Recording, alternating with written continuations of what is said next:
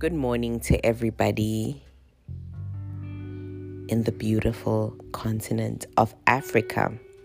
I'm pretty sure everybody's kind of going through their morning right now. Some are still sleeping, depending on where they're at. I think West Africa is still in slumber, and East Africa is awake and ready to start their day. And Southern Africa, I think they're getting ready to wake up. So, it's a Friday. It's a beautiful day to wake up, smell the fresh air, and be grateful for the gift that is life. Um, today, I I just wanted to get back to basics and speak on gratitude of existing, getting a second chance each day when you wake up, you get a second chance at doing this life thing. One opportunity that we take for granted so many a times until things like death hit us, until, you know, sickness strikes, you know and other things, of course, that may make this this gift seem so uncertain and remind us actually that it is in fact uncertain.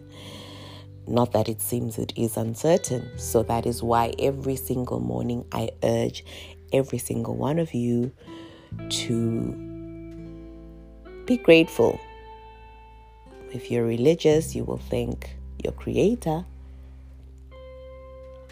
or your higher power. I am religious, so I do thank God. My Creator, every morning. Also, I wanted to put this positive notion out that it doesn't matter what you what situation you may be in grim,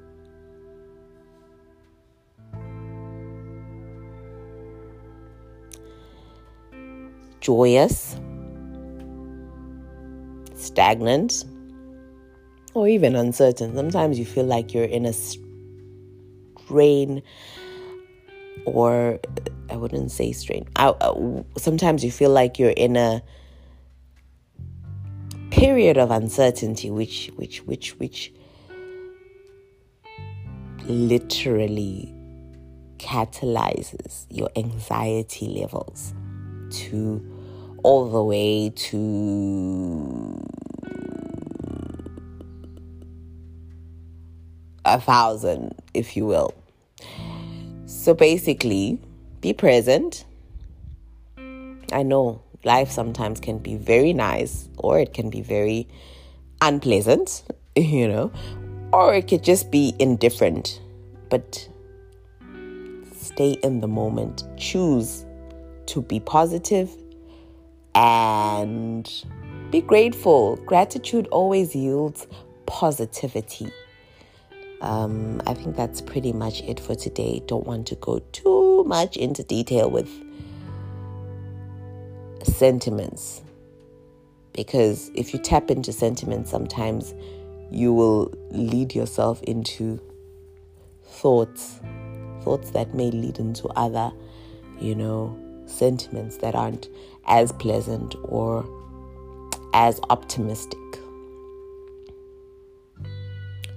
So instead of